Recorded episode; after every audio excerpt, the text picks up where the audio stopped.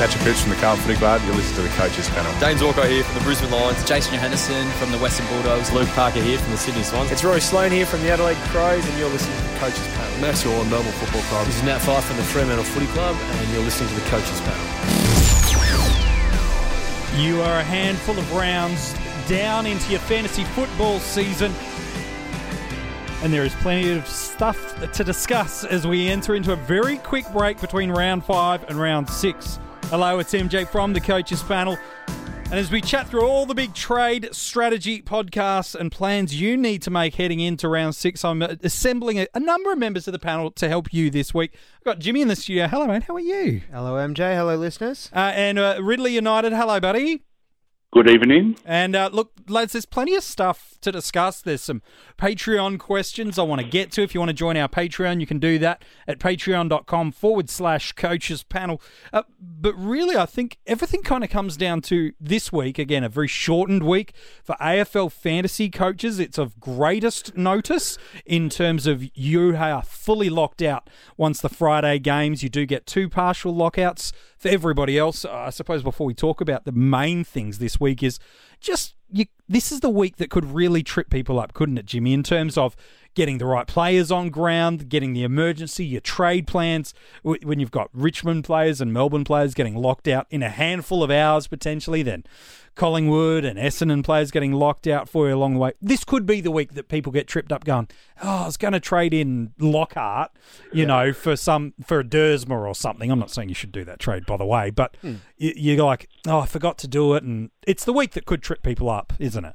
Uh, it is, and and I think part of the the trick with that is just trying to plan out what those trades are going to be well ahead of schedule yeah. and making a note and um, I don't know about anyone else, but I put a little reminder in my phone. Make sure you make the damn trade before uh, a particular time each week, just so that I do get um, the the time to do that.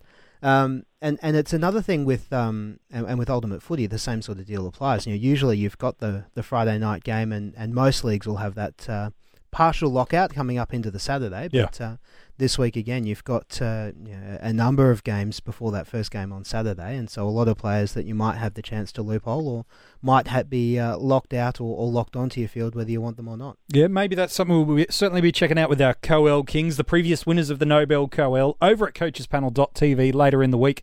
You'll be able to go and check out who they're considering as vice captaincy and captain options this week across the formats. Um, and speaking of coachespanel.tv, if you head on over there, you can check out the break evens for for all of the salary cap formats of the game for those that have the lowest break evens. And, lads, I want to start at that point in time for our podcast. And maybe we'll start with you, Rids. And especially, I know every format is different break evens, different strategies, and different players, but we sh- that we should be targeting. Um, as we enter into this round, again, probably one of the shortest turnarounds um, that we've ever seen in, from lockout to you know, lockout. Um, who are some of the players that are cash cows that we should seriously be considering bringing in this week? Again, knowing that someone like a Marty Hore or a Jay Lockhart, uh, they're getting locked out early in the week and could determine our decisions. Who are some guys we should be considering this week as potential cash cows to bring in? Okay, so first up, if you traded out Marty Hore, give yourself an uppercut. Uh, okay, okay. Uh, is That's he worth bringing thing. back in? Oh, of course he is. Okay. So you've got to you've got to ride those big scores. But again, if you traded him out, learn the lesson. We'll talk about it later. Sure. Okay. Okay. So next thing, um, we're going to look at Supercoach first. So I reckon there's only two options this week in Supercoach. I two and a half, let's say. Okay. Okay. So I think the first option, okay, is going to be Baker from Richmond, and the second option will be Lockhart. Now, the half an option is probably Jackson Hately, whether he's you bring him in a little bit early or sure. not if you're going to target someone next week. So let's say hypothetically, um, Swans are playing GWS. You're looking at one of the two big defenders. You think Hewett's going to tag Whitfield, and you think the ball's going to go to Lloyd. So you want to hold off a week. Um, perfect example. Okay, so you jump on to Hately leave yourself an opportunity to go one of those guys with your second trade next mm-hmm. week. Okay. In Dream Team, I think there's only two options this week. That's Lockhart and Jackson Ross. Mm-hmm. In so, AFL so Fantasy, before you get there, I think why, Hayes. Why Ross in Dream Team but not in Supercoach? Okay, because his break even, his possession, he can actually, he's get, finds the ball, his pressure's great. He just isn't that effective. Sure. Like by foot and hand, okay. So he's actually marked down less with scoring in Supercoach than he is in Dream Team.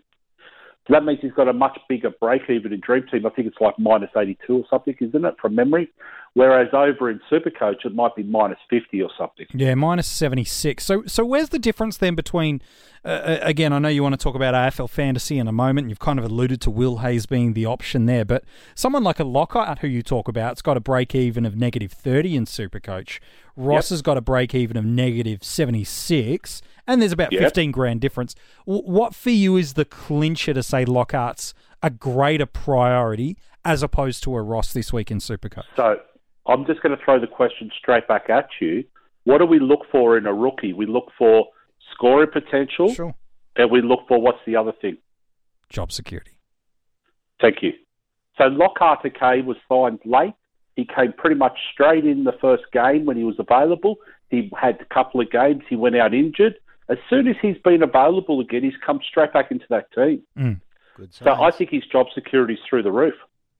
Nice. Okay, that's fair enough too. And, and then AFL fantasy, I, I kind of cut you off there, but Will Hayes seems to be. Was he your number one trade in priority? Yeah, I think he is this week. I mean, he's under 200,000. He's in the midfield. We've got a couple of real nice um, DPP additions with Gibbons and Atkins and Stack. So we should be able to go a forward or a defender with the rookies that have been maxed out a little bit to a Hayes and actually make a proper upgrade with the second trade this week. I'm curious when we're talking about AFL fantasy again. A, a, a lot of coaches probably own um, a, a, Sydney Stack. Uh, he's quite a highly owned player, so he's probably getting released into the back line for coaches this week, picking up that defensive status. Gibbons is another that coaches may have already jumped off him. Um, unfortunately, not just in AFL fantasy, Dream Team and Super Coach is where it's probably going to hurt you that little bit more with that break even. But if it was that 50 50 trade in for you this week, Rids, when it's looking at guys in fantasy of Baker, um, Lockhart, and Gibbons, if you were looking to go a second cash cow and you already nailed Hore and Ross and you'd already decided Hayes was an in, which of those three guys are you going? I know they're all different positions and different prices and things like that. But if you had to rank it between Baker, Lockhart, and Gibbons, which of the three guys are you looking towards as likely trade ins? Well, Gibbons, Lockhart, and then Baker in that order. Okay, so, so Gibbons reverse. has got the massive job security. We're starting to see him move into the midfield slightly more. We always thought this, didn't we? Earlier on in mm. the year, we were like, don't panic with him, don't panic. Like, the whole idea of Gibbons is when he's down that one level lower, he's a midfielder. He's a pure mid. Yeah. He won the VFL last year as a pure mid. He's got that awful forward pressure pocket role that we hate as fantasy owners. But we always knew he had an extra string to his bow that he could push up the ground and he yeah. could actually play midfield. So we've seen that now. We've seen him play that half forward role moving up. And we've seen him hit centre bounces now. Like I think there was four attendances on the weekend. Yeah. Now moving forward, I think he's going to play more and more as the Carlton mids get more and more tired because they're still kids. Yeah. Radio. They don't have the Gibbs. They don't have those sort of older players anymore to go through those positions. Murphy's out on a wing. They've got um, Peteski Seaton playing through the midfield. Yeah. They've got um, Curnow forward. Got, yeah. Um, Fisher, they've got all those sort of guys, okay, playing in the midfield. They're still kids, so they're going to get tired. So Gibbons is going to be required to go through the midfield at times. I think he's now won that role. He's won the confidence now. Yeah, no, it's fair yeah. enough. And and Setterfield and Lockhart, I was, oh, I was seeing a couple uh, link a bow between Setterfield being out and Gibbons getting that opportunity now, but I think, um, as you said, that's going to be more likely his to keep going forward now that he's starting to show he's, he's actually halfway decent at it. Well, I don't think Setterfield's set the world on fire anyway, has he? Mm. No, not at all. So, I mean, the only reason why I would be a little bit worried is if a Matthew Kennedy came back into the team where he's actually a pure mid, whereas a Setterfield plays like he can play a taller half back, half forward type position. Yeah, he's very versatile. Sort of yeah, and he, he's also been a tagger as well. We've seen him go to Rockliff a few weeks ago.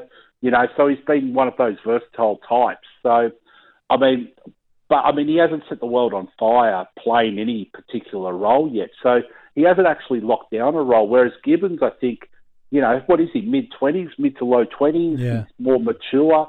He's already been through those pre seasons at VFL level, which are pretty decent. And Mm. he's actually built these fitness up now to be AFL standard. Yeah, no, it's it- it's very true. So so I guess then if those are the targets um, to kind of look at for for this week to trade in, Jimmy, w we did get we spoke we sat here this time last week going.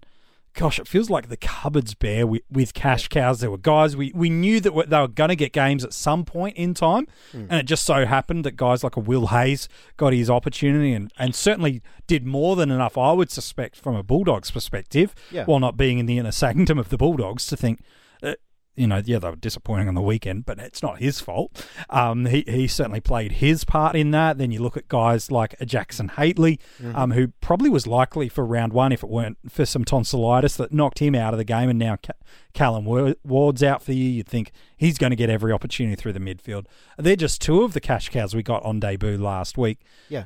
How do we start to look at them for maybe more for Dream Team and Super Coach because Rids has talked about Hayes probably being the number one target this week in AFL fantasy. How do we start to forward proof these guys and go, okay, is is one more a viable option in another format? Are they all viable in every format? How do we look at these guys that are on the bubble not this week but next week? Yeah, and, and that is the trick that both of those two look like they are going to be two potentially two of our better cows coming up in Mm. the, the near future, and they're both on the bubble at the same time. And so we've got to sit here now with uh, you know, a very very short break between rounds and Yeah. decide: are we going to go early on one of these two guys this week? Um, are we going to take a double downgrade to get both of them next week, or Yeah. are we going to let one slide or pay a premium for him a little later on? Mm. Um, so if you're thinking that you're going to need both, um, yeah, that that's a decision you need to make really quickly now. And, and because and, and I'll get some of your thoughts on this, Rids, in a moment because we'll talk about in just a moment. There are some premiums that are really, if it's not this week, it's probably next week mm-hmm. that are gonna pretty much get really close to hitting to that there or thereabouts of their basement. Guys like a Rory Laird Yep. is as prob- while he's probably not that big 105 defender anymore. He's prime for the picking. A Jackson Macrae in the next one to two weeks if you don't have him. Mm. Due to that lower score last week, he's not too far away from getting even a Patrick Cripps. You know, even though he amassed billions of possessions last week with that low ton in Supercoach, mm-hmm. he's you know just because of the high pricing of him there. Angus Brayshaw, you know, has been a little bit quiet the Yeah. past fortnight. Clayton. Oliver as well. Clayton Oliver Yeah. again. We'll talk about whether they're the right Frank- targets yeah, in a sec. Franklin in Supercoach is another who's going to be very cheap, very soon. Yeah, Menegola. Again, not Yep. saying these are the guys you should be going for because we'll get to that in a moment. But no, but they're worth looking at. uh, Rids, how do you juggle that priority when you know there's premiums you want to get? How do you choose to identify? And again, I know it's a planning conversation, but how do you identify that conversation of, okay, there are cows on the bubble this week that I want to get. You've identified a couple of good ones. There's some guys that have already made money that we probably want to get, like a Marty Hore. And yet, in a week or two's time, there's another bunch of them. How do you make that priority of choice and not just do downgrade, downgrade, downgrade constantly? Well, the thing is, okay, I think we're going to have to do downgrade, downgrade constantly over the next two weeks because I hate to say it, but we were right last week. The cupboard is bare. Mm. Unfortunately, they've all come at the same time again. Yeah. So it's absolutely painful for all of us at the moment because, we, as Jimmy was saying, you know, with a day's break, we're going to have to decide, especially with a Lockhart and a Ross and a, um, the young fella up forward, Baker, Yeah. who are playing tomorrow night. We've got to decide whether we're grabbing them or not, not even knowing the rest of the teams for the weekend. Yeah, that, that's a really concerning thing for coaches, isn't it? Going, Yeah. okay, I'm going to get in AFL fantasy. Let's run that in that scenario. Going, oh, okay, I'm going to trade in Will Baker this week, but I'm also going to trade in uh, another player. Maybe you're trading out somebody. You're you're going in blind in this week with your trades. It's dangerous. It, it is, and and the thing with that too is not you're going in blind, but you're also going in blind on which rookie you should be trading out to get it as well. And I know Mm. we we're going to talk a little about that in a minute, but um, but if you're looking at um a, a number of cows that you've got that are uh, there or thereabouts at the point, Let's where say you think- Jordan Clark. Let's Yeah. use a name. Yeah. Well, well, let's use Clark and Duursma. Sure. Um, let, you know, between the two, we're not going to know whether they're named or not at the time that you need to trade in lockout. yeah, sure. So if you're looking at Lockhart and going, "Yep, I want him in my back line. I'm going to cut one of these kids to get him," you every chance that you could cut Clark, and then Duursma's not named, or if you Yeah, cut he gets rest, Clark's yeah. not named. Yeah, you're not going to know which one, uh, which makes it a hard thing to decide about bringing that kid in without knowing which Mm. kid to trade out. Yep. So, Rids, um, how do we So go? Keep I was going. actually going to say something else as well. Um, the other thing on top of all that, okay, is I don't think the midfield rookies have actually fattened enough. Like a lot of them have still got a lot of growth left. Uh, no, So, that's right. So guys like Gibbons, okay, came out and had an absolute blinder on the weekend. Atkins has had two in a row now, okay, Mm. a very popular mid. We had Constable who um, was like rested last week, and he's still got another hundred thousand plus to make. Yep. We've got Walsh is still minus one, minus two break evens across Yeah. the formats, and he's five hundred plus in some of them. You're running him to the buy, aren't you? Just quietly. Oh, it's going to be hard not to, isn't it? Yeah. Like, I mean, I know people are going to say, "Oh, well, he's a perfect M8 candidate." I don't think he is because, like, the whole idea is, like, the rookies will slow at some point. So you go and jump on like a Gaff or a whoever Macrae or whatever for a hundred thousand at Yeah. the end of it. Yeah, that's It's awesome. been an amazing run. Like, Yeah. I mean, like, but that's what we were saying earlier on in the preseason. Like, I mean, the history said the number one draft picks never made a hell of a lot of money. This guy's actually defied all odds and done it, which Absolutely. has been absolutely amazing. But you can't get stubborn or anything. You've got to jump on them as soon as you realise that, Hmm. hey, this guy might be the real deal Yeah. and you've got to jump on these guys. I know, um, even though I was saying in the preseason, like I wasn't going to start him, he's in all of my teams at the moment. Mm. So, but again, who do we cull for uh, Hately next week? Well, that's the thing. You know, you start looking at guys through the midfield, and again, every format has a different strategy. And, I know, you know, Hately's probably most super coach relevant of the other formats. Not to say you shouldn't go for him in other formats, but super coach is certainly the format he's scored the best so far. But then the guys people may be considering is a Zak Butters and a Bailey Scott.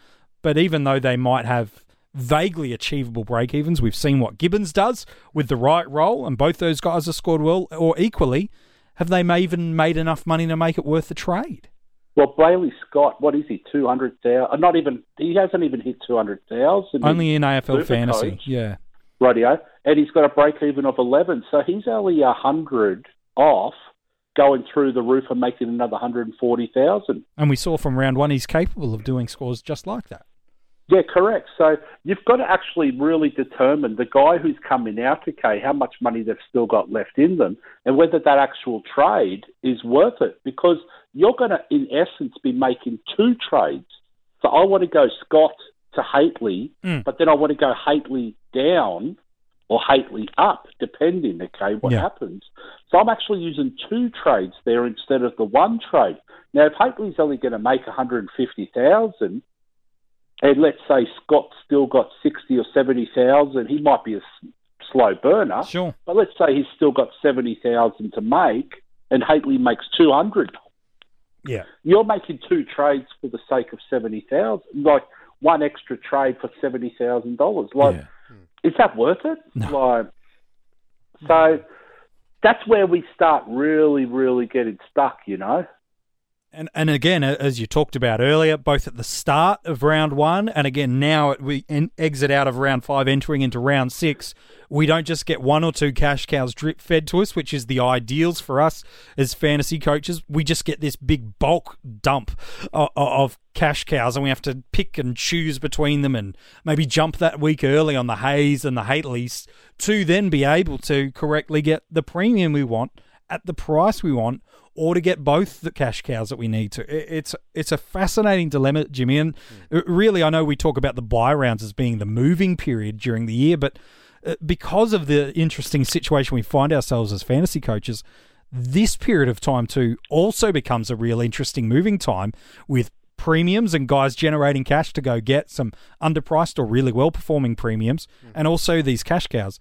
We could get a moving period early in the year. Oh, absolutely. And, and as has pointed out a number of times, there's not a huge amount of points separating the, the pack at the top of the leaderboard at the Mm. minute. And so having a, a good week or a good couple of weeks now where you can get a, a score, you know, one or two hundred points more than you might have over the last few weeks can Sure. jump you a huge distance in the rankings. Yeah, we- well, we're seeing, you know, if, if hypothetically Rids has talked about it this week, someone like a, a Lachie Whitfield, who a lot of the top couple of thousand coaches are, are owners, a very popular option through there. If he gets tagged and goes 50 and you don't have him just yet, and you're unique of a Hearn or a Crisp, absolutely fires out of the gate, you're seeing, yes, you've lost the 100 points, 200 points maybe over the past couple of weeks by not having him. Mm-hmm. You could make up half of that in one round. Oh, absolutely. Or yeah, and at the other end of the line too, if someone like a, a Boak or a Heeney has a an off week again Mm. this week, and uh, and you trade in, I don't know, Matty Taberner, Sure. who goes 120 for the what fourth time this year Yeah, that'd be. yeah. Um, yeah, it's again gives you a huge chance to, to make up some of that ground on, on everyone else. Uh, It certainly is. Um, is there any other stuff before we pivot away and start looking? And, and again, different formats have different players that we should be targeting. Is there anything else before we move away that either of you guys want to make sure uh, for our podcast listeners they capture a hold of identifying, trading, a- and looking at these cash cows both for this week and beyond? So just for me, okay, I think it's got to be your best mix in your team and to keep the buy rounds into play. Now, don't focus on the buy rounds, but just look at the buy rounds, okay? You don't want seven or eight cash cows with round, you know, 12 buy. Yeah. Otherwise, what's happened in the case, you can't upgrade or downgrade them through the buys. Now, the other thing I just wanted to highlight was, I mean, I know that I just said the cupboard is bare after next week with the cash cow. Sure. Like we, we really just cannot determine where they're coming from. So we know there's a Nick Hind floating around somewhere. We know there's a Josh Corbett. We know Tom North over at Fremantle somewhere Bewley as in well. the picture. Yeah. Mm-hmm. Bewley That's potentially. Sparrow But- will get on the bubble again at some point. Yeah, Naish will come at some through. point in time. Yep, Collier Dawkins But is the there. thing is, between now and the buy rounds, we just don't know whether they're going to be here or not. You know, yeah. because we're already at round five or six, like, and it's like we've only had two spurts of them. You know what I mean? Like we've had a massive spurt at the start with the Geelong and Port Adelaide guys, and now we've had this massive like three or four, five, six appearing, you know, over the course of two weeks.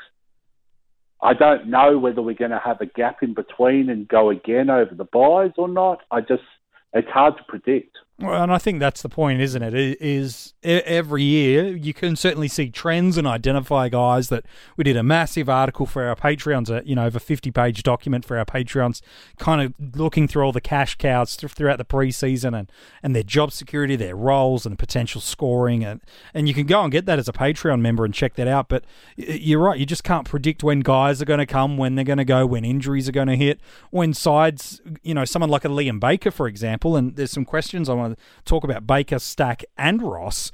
Um, all of those three guys have we've known they're talented kids, but no one probably would have predicted they'd be playing two, three games this earlier in the year. But a couple of injuries to some key Tigers open up these opportunities.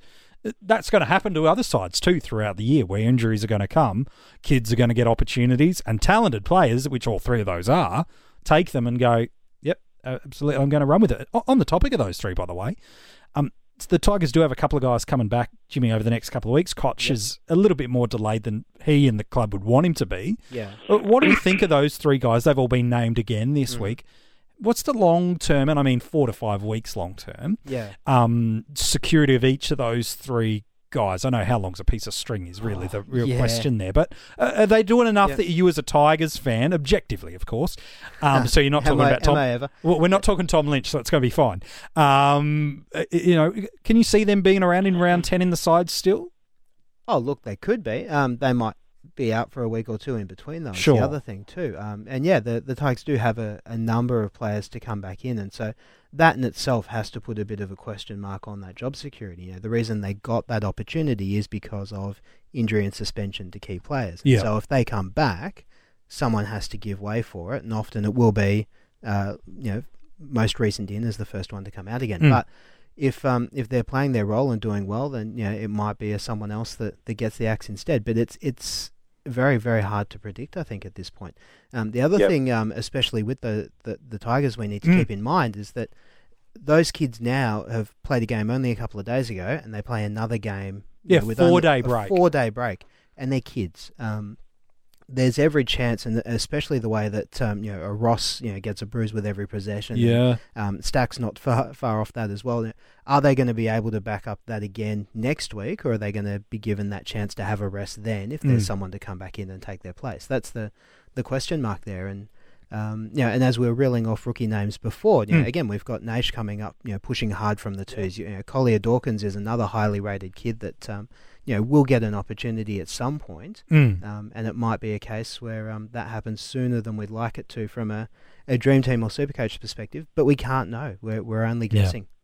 And, and on top of that, we've also got premiership players in Butler and Graham playing VFL at the moment. Yep. And we've got guys like Short, Cotchin, um, Grigg all due back in a short period Within of the time. next you know, month, within yeah. the four to five weeks. Like, so I mean, yeah, best of luck. Yeah, it is really a guessing game. It's Um, the other, the only other rookie I did want to mention, Mm. just, or um, or cash cow more accurately, um, just before we quickly move Yeah. on from that, is one that we did talk about um, at some length last week, and that's um, and and I do want to ask you, Rids, for those that didn't take the the strategy we spoke about last week of a Gawn down or or a Grundy even down to uh, a Riley O'Brien type, who's Mm. now coming in with a, a big negative break even in uh, Dream Team and Supercoach especially.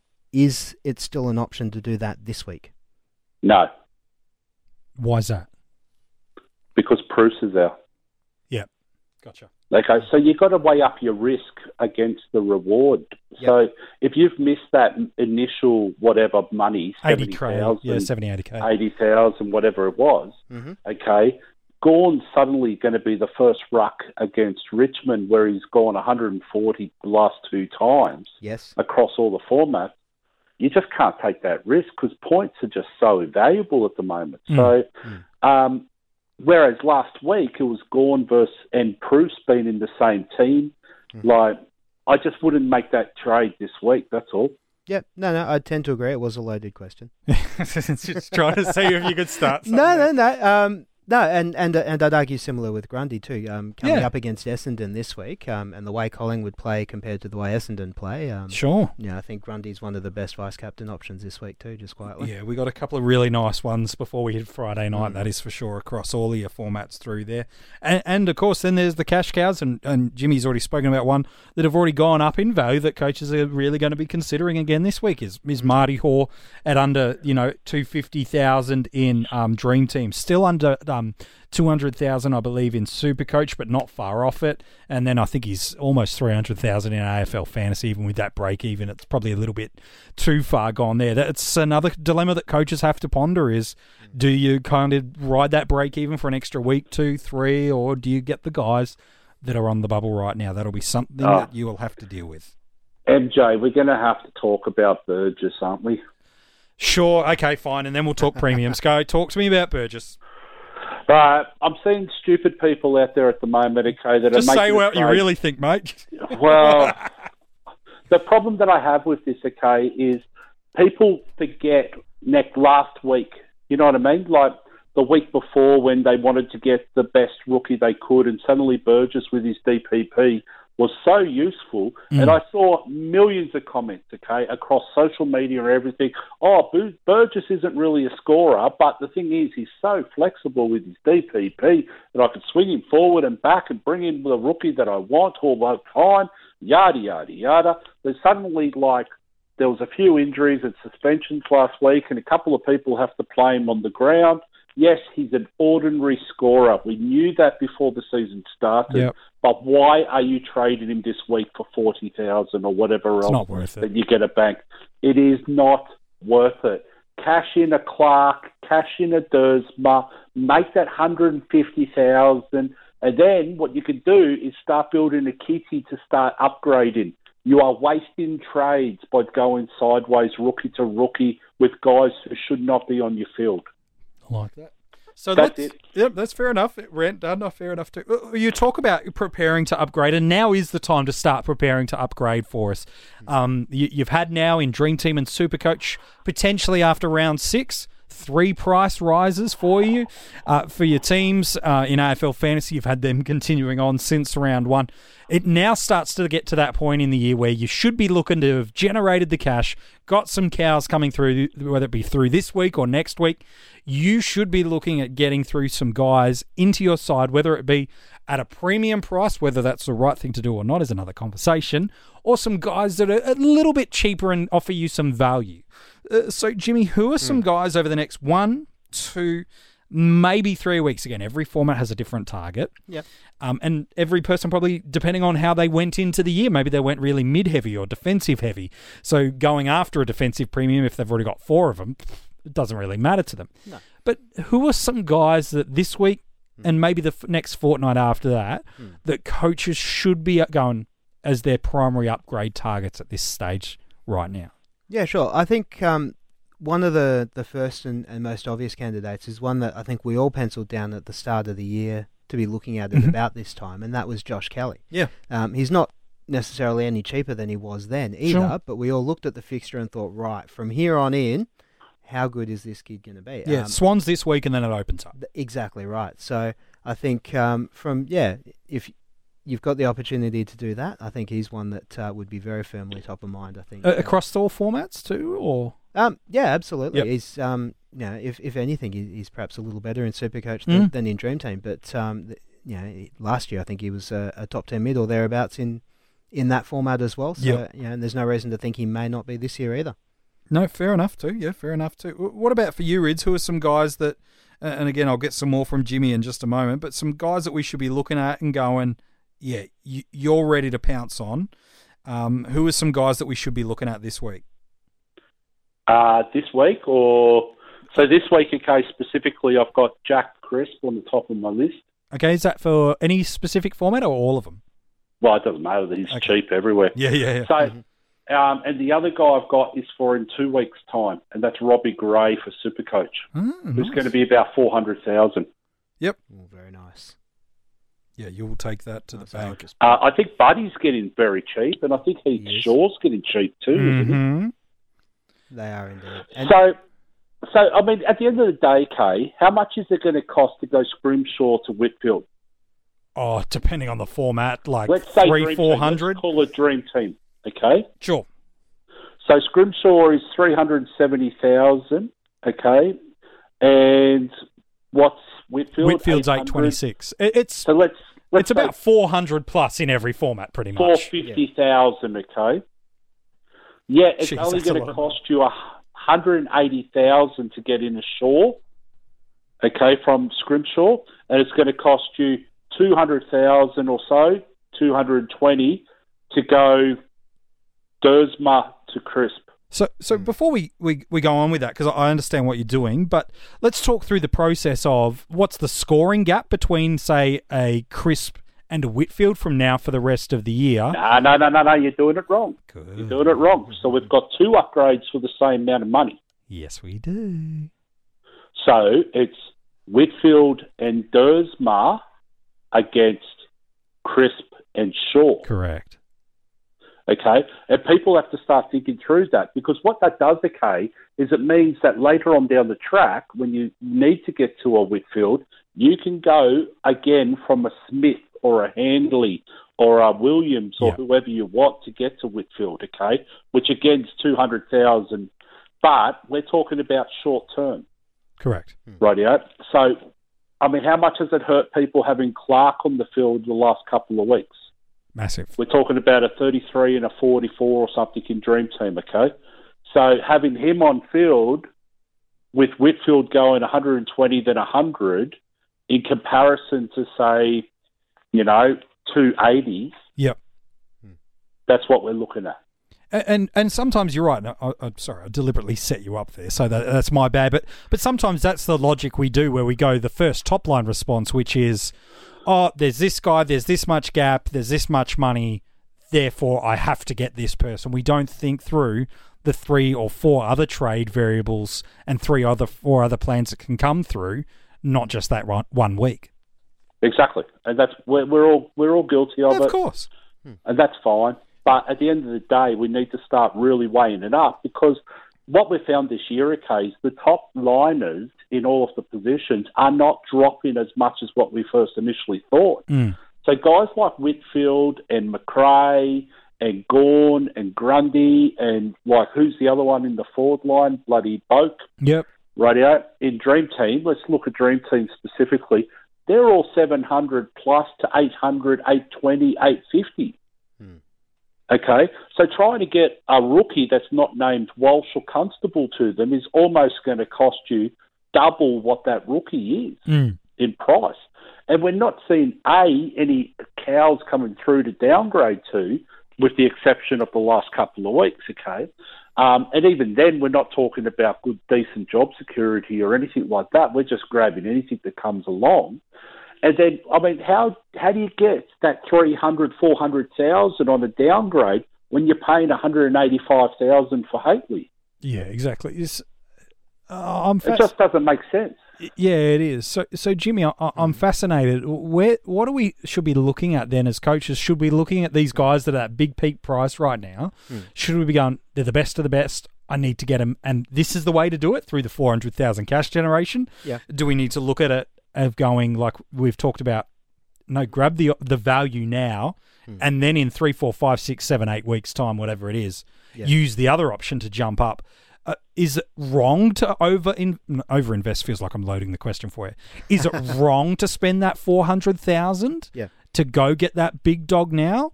Is that wasting money, or is it better to go as Rid's suggesting, or is suggesting as an option, go Oh. the cheaper choice? Look, uh, it, it's a team balance question again, Okay. because as we said, we can't look at just one player versus one player. And if you're making two trades in a week, you need to look at both parts of that equation Sure. to, to work it out. And and especially if, if we use that example that Rids put out before of um, yeah uh, Whitfield and and we say Duursma versus Crisp and um, yeah Crisp with the style of play that Collingwood have Mm. um, and the way they like to chip it around at the moment, his ceiling is as good as Whitfield's comfortably. Absolutely. He he can score. He doesn't every week, but Mm. he can. Essendon at the minute, uh, these last couple of weeks have been trying to play that Richmond fast-paced, move the ball forward Mm. at all cost style of football, and we saw what happened when Collingwood came up against that a few weeks ago. Yeah, true. Um, they hold on to it, they chip it around, they play keepings off, um, and so this week is mu more than any other. Mm. Um, I think would be a very strong chance that, that Chris will go at that sort of level. Yeah. Um, GWS playing Sydney, um, you know, he's sure it, you know, it, no reason he couldn't do the same. Yeah. So from that perspective, you know, it, yes, there's a certain level of comfort in getting Whitfield and having him sit there, and um, but gee, you're spending a lot of money to get him. Um, It it's is. A, it's a hard thing to, to go and do that right away. Um, and how much does that cripple you in terms of other movements, and what does that allow Right. you to do, or not allow you to do next week if Yeah. you go spend your whole bank now? And that's player. exactly right. Mm. And you've got to look at it, okay? So we're saying Whitfield's not going to average 120 this year. So at some point he's going to come down, okay? So let's say if he averages 110 for the year, and we think Crisp is going to average 90, well, that's only 20 points a week difference, isn't it? Mm. Whereas you're paying 826,000 compared to 560 or 580. Like, there's a massive difference in price. Yeah. Like, Yeah.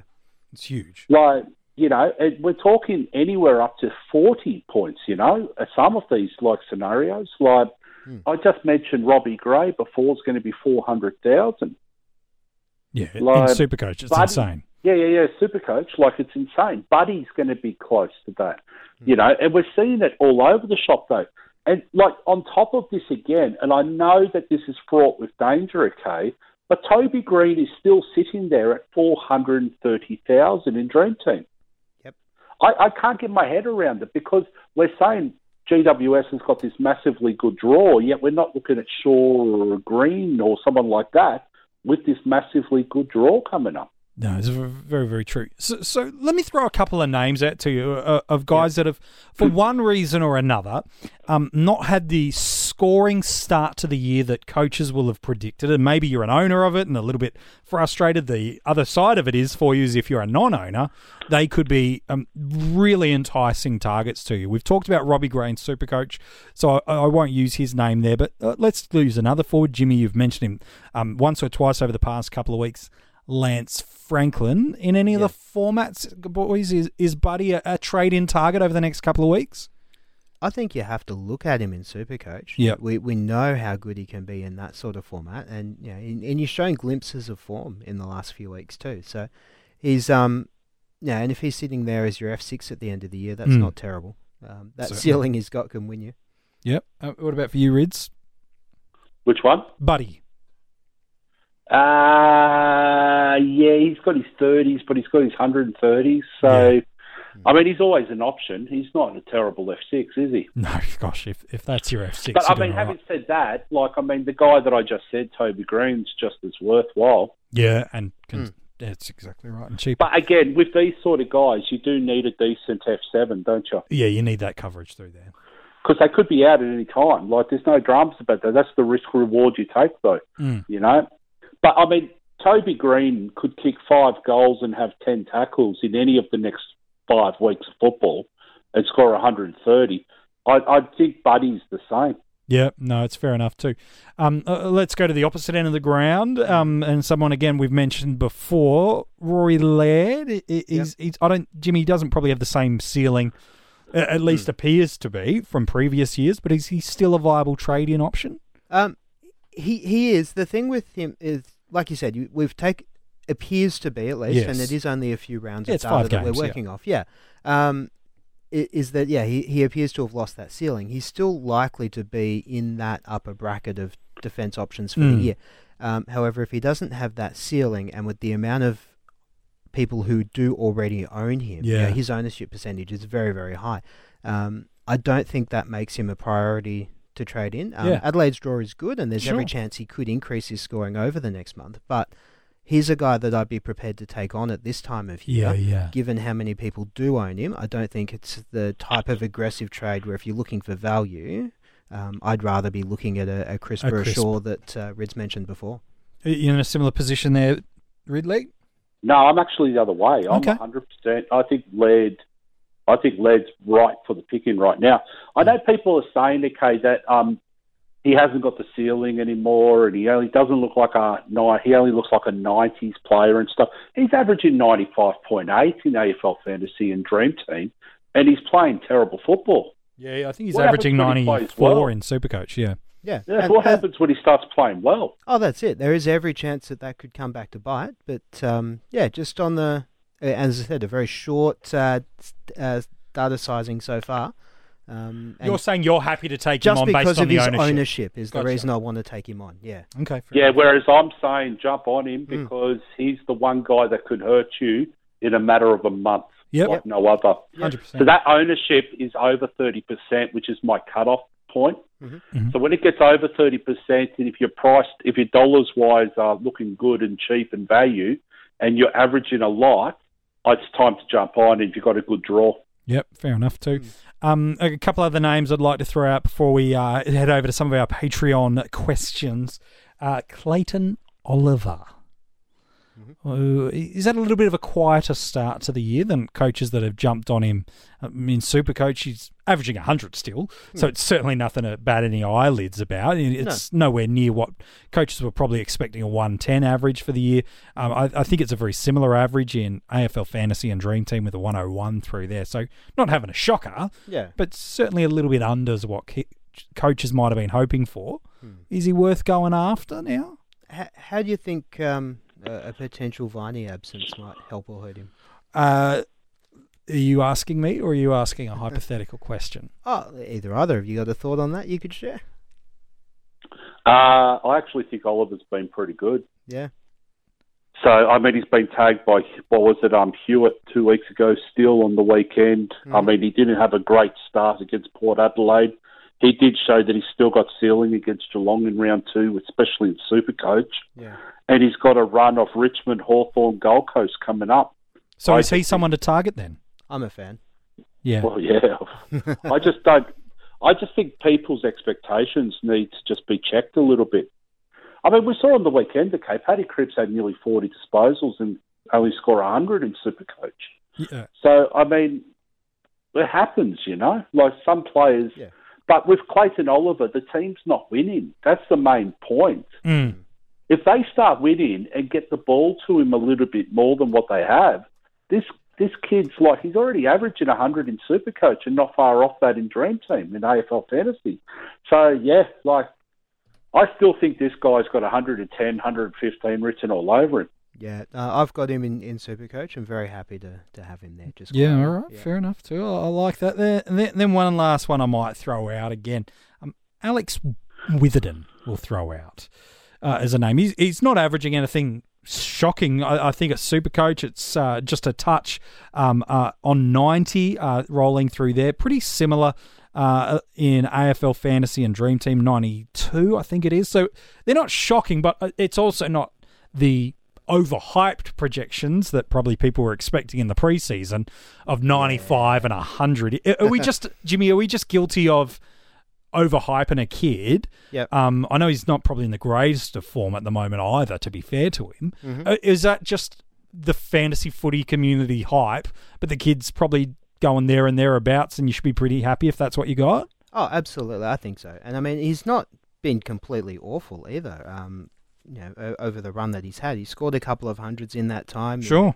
Uh, 90, I think, only a couple of weeks ago as well. So he's, um, yeah, he's running at a three round average of 97 or so. That's not, in, in Dream Team at least, so that's not terrible by any stretch. Um, I think um, it was just he was overhyped by, by so many in the, the broader community that um, it was getting a little bit silly, and yep. that um, uh, perhaps overly optimistic expectation is a uh, the the real guilty party on that one. Um, I I think with Witherden, you've got to be more worried about how he's actually playing the game. So he's he seems to, for some reason, okay, he seems to have overrated his kicking so much that he tries to hit the hardest target he sees out of four options. Mm. And it, it, he's just creating turnovers at the moment where he doesn't need to. He should be just hitting the easiest target. So I'd be I wouldn't be worried about him at all from a fantasy perspective. No. But from a football perspective, I'd be thinking, geez, you don't want to turn it over and you know give away too many goals in losses too often. Otherwise, you may find yourself in the seconds. No, no, that's uh, that's very very. Well, the fair. Brisbane Lions, yeah. okay, if you think about it, okay, they've still got guys like Cutler, and mm. there's a guy called Noah Answerth that's been playing half back. You know, so I mean, they've got a lot of options for line. So they've got half a list of, of halfbacks, don't they? That's that's kind of yeah. the thing, yeah. So I mean, it's just one of those things that I mean, I'm not saying that the kid isn't like he's just been making some terrible, terrible turnovers at costly times of games lately. Yeah, yeah, absolutely. No. Um, I want to throw up a couple of unique okay, options too, just quickly uh, before we move on. If um, yeah, you, are not running this for the minute, oh, MJ. Um, uh, Ridley, I want uh, some thoughts uh, on Daniel Rich while we're on the Lions. Is he an option that you'd look at to trade in at some point uh, across the formats? Geez, he's shown it in spurts hmm. previously, hasn't he? So mm-hmm. Um, he's averaging well, roughly hundred, um, give or take, across the formats. Yeah, so like I don't think he's the number one tag target anymore at Brisbane either. I think Zorko and Neale are definitely the tag target. Yep, I'd agree. So, I, yeah, at the moment, I'd say yes. He's he's looking pretty decent.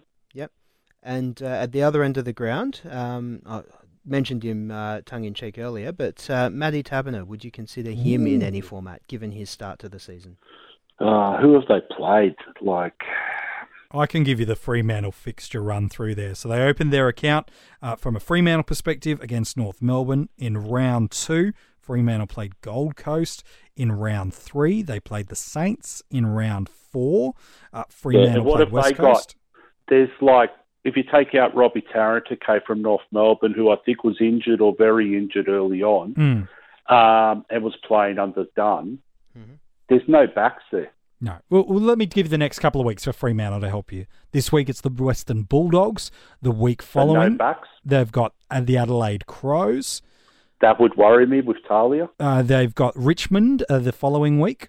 That would worry me with uh, Astbury and Grimes. They have Essendon. That would worry me with Hurley and Hooker. So, am I answering your question? You are indeed.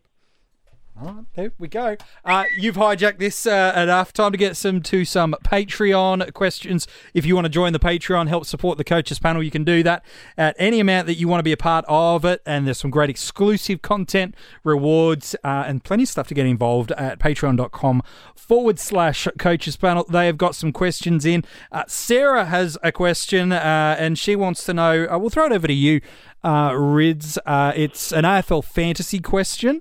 Um, They've got 600k to spend. Wow. They, in terms of what they can absolutely get a player up to 600,000, not 600,000 in the kitty. um, DPP movement allows them to go and get anyone in any line is there anyone under 600,000 that they should consider trading in? I'll, I'll, give you some thinking time and just share guys that are under 600,000, the top 10 scorers Sam Walsh, Tom Liberatore, Zach Jones, Jack Bowes, gosh, he's been good. Uh, Jack Newnes, the Warpedo, Michael Walters, Jamie Macmillan, um, and Nick Newman are among the top scoring guys that are under 600,000. Then you've got Tom Lynch, Papley, McCluggage, Sam Satrowski. Like, we could keep going all day. Is there anyone under yep. 600,000 in AFL fantasy you could tell Sarah is a good trade in target this week? This week? Um, well, I like Nick Newman. Mm. He's averaging like 90, isn't he? He's struggling along just all right, is young Nicholas. Yeah, so, and I mean, he's getting more and more um, used to that Carlton makeup in the back line. I just wish they'd use him a little bit more. Like, mm. for some reason, like these old farts like Daisy Thomas and bloody Kade Simpson seem to want to get hold of the ball and just run and bomb it.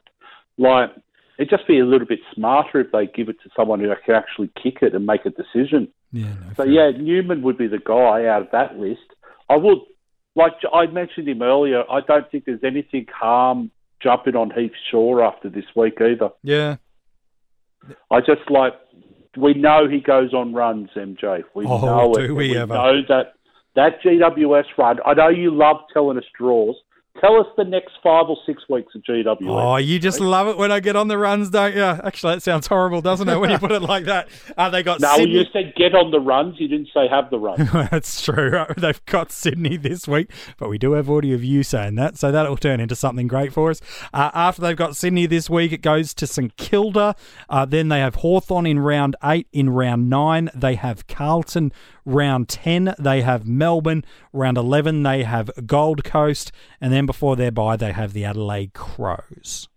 It's not a bad run, is it? It's not bad. Mm. It's not a bad fixture coming up, that's for sure. All right, uh, question for you, uh, Jimmy, an AFL fantasy question. Mark wants to know he's looking at bringing a couple of cash cows into his side, both that are sit on the bench. Uh, he's looking at the options. He's looking at two between Hately Ross, and Hayes in AFL fantasy. Safe to say, Hayes is is probably the easy in yep. of those kind of guys. Is it then with Hately um, and also the other player he suggested there in Ross, or is there another player he should be considering when you kind of look at the break evens through there, or are they the right guys to target? Um, yeah, well, we spoke in depth about rookies uh, earlier. Um, uh, you probably get his answer out of that if he went back and uh, had a good listen there. But um, look, I'm a, I'm a fan of Hately. If he's going to rookies, why not load up? A little bit expensive though in fantasy. He two seventy odd. He is. He okay. is. But they all are. Oh, that's, we could get Lockhart at seventy k cheaper. Oh, you could. Right, just, just, just, just trying to help you yeah. out, Mark. That's yeah, but right. don't forget, MJ, that there's no formula for AFL fantasy. So, I mean, it doesn't matter what price they are; they're all going to be like negative break evens and obtainable break evens for the rest of their life. Oh, well, fair enough too. Uh, Nathan Ayres wants to know: it's a fantasy and dream team question, Rids. Um, his question's more about: is it too early to go on rookies such as a Scott and a Clark? Um, is it is there still money to make out of those guys, or is it nah time to move them on? No, see the difference between this is why it does my head in, okay? So the difference between Clark and Scott is the price tag yeah. that they're at.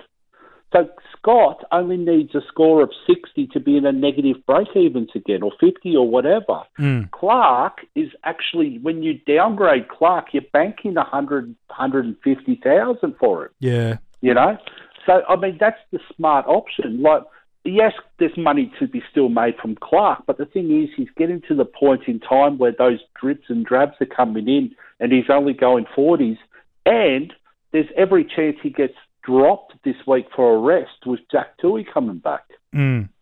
Yeah, very so, true. I mean, I just think Zach, I just think Clark is the obvious out this week, mainly because of that. Yeah, and the fact that we've got history over the past, you know, week or so of their coaching staff prepared to look after young kids and manage their workload to get them through the season, which we saw and then on Constable. top of that, how many times do we have to see a Hall come in and score a 90 or a Gibbons on the weekend score a 90 or a 100, you know, Mm. and that changes everything. Like, Yeah. these guys are one good game away a $100,000. No, it's very, very true, and fair enough. Supercoach question for you, Jimmy from John. He wants to know: Is it too late to bring Sam Walsh in? His break even tells you he's still got plenty of cash to make. Yep. But is is the boat just too far gone now if you don't own him? No, look, I mentioned it last week as well. Um, yeah, with the, the price he was at and the scores he was getting and the break even he had, um, there was still some decent money to make. The thing that we've got to look at him now, um, what's his price now? MJ? Well, in Supercoach, it's four hundred nine thousand four hundred with a break even of three. Yeah, so there's still some money there, but he's going to need to keep scoring those 100. premium level scores to be able to make that money. The other thing too now is at 400 odd thousand, you've got to compare him to other options at a similar price tag, um, and think about whether they're going to be able to deliver better scores as well. Because I think at, at that sort of level, you're not just looking at the the money they can make, but about how well they're going to be scoring for you on Sure. field. Because you're not parking that on your bench on any given week. No. So it, And the um, other thing is, how are you getting him in? Yeah. Yeah. Is it from who a you're trading out to premium? get? Yeah. Yeah, are you paying an extra 200000 on top of uh, Gibbons to get to him? Hmm. Or, like, you know, that's a, that's, a, that's a trade gone then. Yeah. That's it. So I'm not saying that getting Walsh is absolutely the wrong move, but I'm leaning a lot closer to that than the right one. Yeah, sure. It- All right, fair enough. AFL fantasy question for you, Rids. Last couple before we wrap up this episode. A lot of AFL fantasy questions today. Get into it, Supercoach Patreons. Uh, is which cash cow should be targeted as the trade out option? And he's listed five: Duursma, Butters, Scrimshaw, Clark, or Parker. Of those five, give me maybe the top two trade out targets. Well, can we just take Scrimshaw out? I don't even know why he's included in there. Right. Why's that? Well, because he's going okay. Yeah. So why would you trade out Scrimshaw? Like, what's his break even? Like, In AFL fantasy, yeah. Well, I was about to say that seeing as though that's the format that we're talking about. I might as actually well give you the advice for that. Uh, the break even in AFL fantasy is twenty six, and he's priced at three hundred and seventy one thousand. Yeah, so he's got he's got another, and he's got Carlton this week. So Yep. I don't even know why you're thinking about Scrimshaw this week. So Clark's the number one option at this point in time, Mm. and then just toss a coin between the Port Adelaide guys. But I, like, I mean, again, I'm I'm trading out Duursma and Rosie this week in for AFL fantasy. And is So- it because that gets you to the players that you want, or you just Yeah, feel I'm it's about bringing in? Dusty and Hayes. Yeah, right. So I just like that. I just like that combo. Yeah, it feels right.